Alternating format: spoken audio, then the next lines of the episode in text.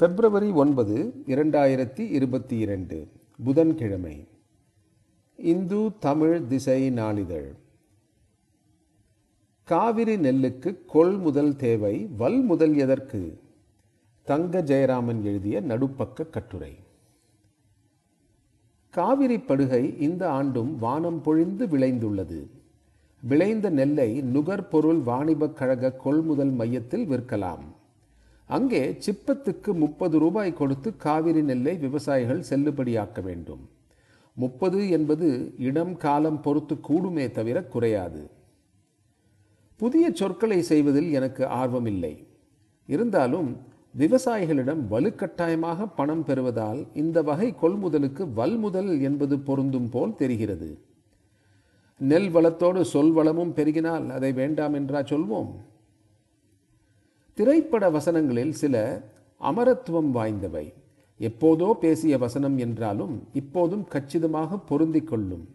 அல்லது மனித குலத்தின் வரலாறு நின்ற இடத்திலே தான் நிற்கிறது என்பதாக கூட இருக்கலாம். துரையே என்றாலும் ஜாக்சனை சற்று கீழே வைத்து வீரபாண்டிய கட்டபொம்மன் வானம் பொழிகிறது பூமி விளைகிறது உனக்கு ஏன் தர வேண்டும் வரி? என்று கேட்பார். அது காலனிய காலம். ஜனநாயக குடிமக்கள் அதிகார மையங்களை பார்த்து அப்படி பேச முடியுமா? வெட்டாற்றங்கரை வேங்கடகவி போல் இது தகுமோ இது முறையோ தர்மம்தானோ என்று வேண்டுமானால் இறைஞ்சலாம். இப்போது நிலவரியாக சொல்லத்தக்கது எதுவுமில்லை. ஆனால் நெல் விற்கும் போது நாற்பது கிலோ சிப்பத்துக்கு முப்பது ரூபாய் வீதம் ஏக்கருக்கு ஆயிரத்தி முன்னூற்றி ஐம்பது ரூபாய் வரை கொள்முதல் நிலையத்துக்கு கொடுக்க வேண்டியிருக்கும். சிப்பத்துக்கு விற்று முதல் எட்நூற்றி ஆறு ரூபாய் என்றால் உற்பத்தி வரி இப்போது வரை மூணு புள்ளி ஏழு இரண்டு சதவீதம் என்று வைத்துக்கொள்ள வேண்டும். காவிரி நெல்லுக்கு கலால் வரியா என்று அசரக்கூடாது. நாற்பது வேலி கிராமமானால் அது ரூபாய் மூன்று லட்சத்து அறுபதினாயிரம் கொடுக்கக்கூடும். காவிரி கரை கிராமங்கள் ஒன்று விடாமல் விளைந்ததில் ஒரு கிலோ நெல் விடுபடாமல் இவ்வாறு கொடுக்கும். அறுபது வேலி நூறு வேலி கிராமங்கள் என்றால் அததற்கு தக்க. பழைய மதிப்பில் காவிரி படிகை பதிமூன்றே கால் லட்சம் ஏக்கர். கணக்குக்காக அல்ல உங்களுக்கு பிடிபடட்டும் என்பதற்காக. சொல்லின் மூலப்பொருளில் சொல்வதனால் இதுதான் புரட்சி. கீழ் மேலாகும் வட்டச் சுழற்சி.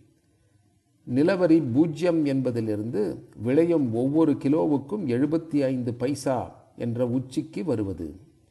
ஒரு வகை பசுமை புரட்சி என்று வைத்துக் கொள்ளுங்களேன். விளைச்சல் அதிகம் உற்பத்தியும் அதிகம் என்றால் அந்த வீதத்துக்கு விவசாயிகள் கொடுக்க வேண்டிய பணமும் தன்னால் அதிகரிக்கும். இது அரசுக்கு போகாது என்பது தெரிந்ததுதான். அங்கேயும் போகாமல் விவசாயிகளிடமும் தங்காமல் இடையில் எங்கேயோ சென்றுவிடும். இடைத்தரகர்களால் விவசாயிகளுக்கு இழப்பு வரக்கூடாது என்பதற்கான குறைந்தபட்ச ஆதரவு விலை தோற்றுவிடுகிறது. இந்திய உணவு கழகத்தின் முகவராக தமிழ்நாடு நுகர்பொருள் வாணிபக் கழகம் கொள்முதல் செய்கிறது. தன் முகவரோ ஊழியர்களோ தவறு செய்தால் மேலிருக்கும் முதலாளி சாதாரணமாக அதற்கு பொறுப்பு. தான் கொடுத்த அதிகாரத்தை தாண்டி அவர்கள் தாங்களாகவே செய்யும் தவறுகள் இவை என்று இந்திய உணவுக் கழகம் சமாதானம் சொல்லுமோ? மாவட்ட நிர்வாகமும் தவறு நடந்தால் தெரிவியுங்கள் என்று கைபேசி எண் ஒன்றை தரும். அதாவது நடக்கிறது என்பதை விவசாயிகள் ருசுப்பிக்க வேண்டும். சென்ற அக்டோபரில் தி இந்து ஆங்கில நாளிதழ் கொள்முதல் நிலையங்களில் நிகழும் முறைகேடுகளை விரிவாக எழுதியது. மாவட்ட ஆட்சியர்களின் குறை தீர் கூட்டங்களில் விவசாயிகளும் குமுறுகிறார்கள். இந்த சூழலில் நடக்கிறது என்று விவசாயிகள் ருசிப்பிப்பதற்கு பதிலாக நடக்கவில்லை என்று நிர்வாகம்தான் ருசிப்பிக்க வேண்டும். இப்படி சொல்லும் அளவுக்கு இந்திய நியாய இயல் முன்னேறி இருக்கிறதா என்று விவசாயிகளுக்கு தெரியாது. சிப்பத்துக்கு மூன்றே கால் ரூபாய் பணியாளர்களுக்கு ஊதியம். முதிர்ச்சியுள்ள நிர்வாக போக்கில் அதை பத்து ரூபாயாக உயர்த்தியது அரசாங்கம். கொள்முதல் நிலையங்களில் தவறு நடக்காது என்று இப்போது எதிர்பார்ப்பது நியாயமே. ஆனாலும் சிப்பத்துக்கு முப்பது ரூபாய் தொடர்கிறது. கொடுக்காமல் ஒன்றும் நடக்காது என்றார் ஒரு விவசாயி. இப்போதுமா நடக்கிறது என்ற கேள்விக்கு பதிலாக இதை சொல்லவில்லை. நிர்வாகத்துக்கும் குடிமக்களுக்கும் வாய்த்த உறவை வாழ்ந்து கழித்ததன் தத்துவமாக அது துணித்தது. சட்டம் நியாயம் அரசுக்கு விசுவாசம் விவசாயிகளுக்கு இழப்பு தனக்கு முறையற்ற ஆதாயம் இந்த சாதாரணங்களை தள்ளுங்கள்.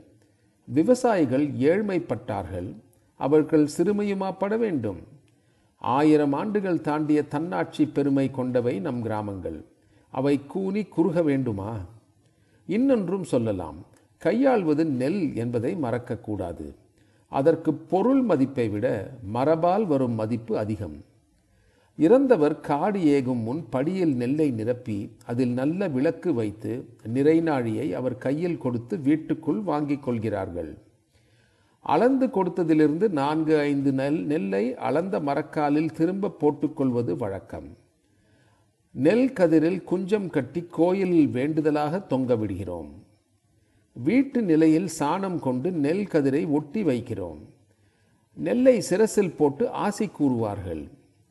பரப்பிய நெல்லின் மேல் பட்டு பாய் போட்டு மணமக்களை அமர்த்துகிறார்கள். அம்மை போட்டிருக்கும் வீட்டார் நெல் கொடுக்க மாட்டார்கள். மாரியம்மனின் முத்துக்கு நிகரானது நெல். நெல்லில் எழுதி குழந்தை தன் படிப்பை துவங்குகிறது.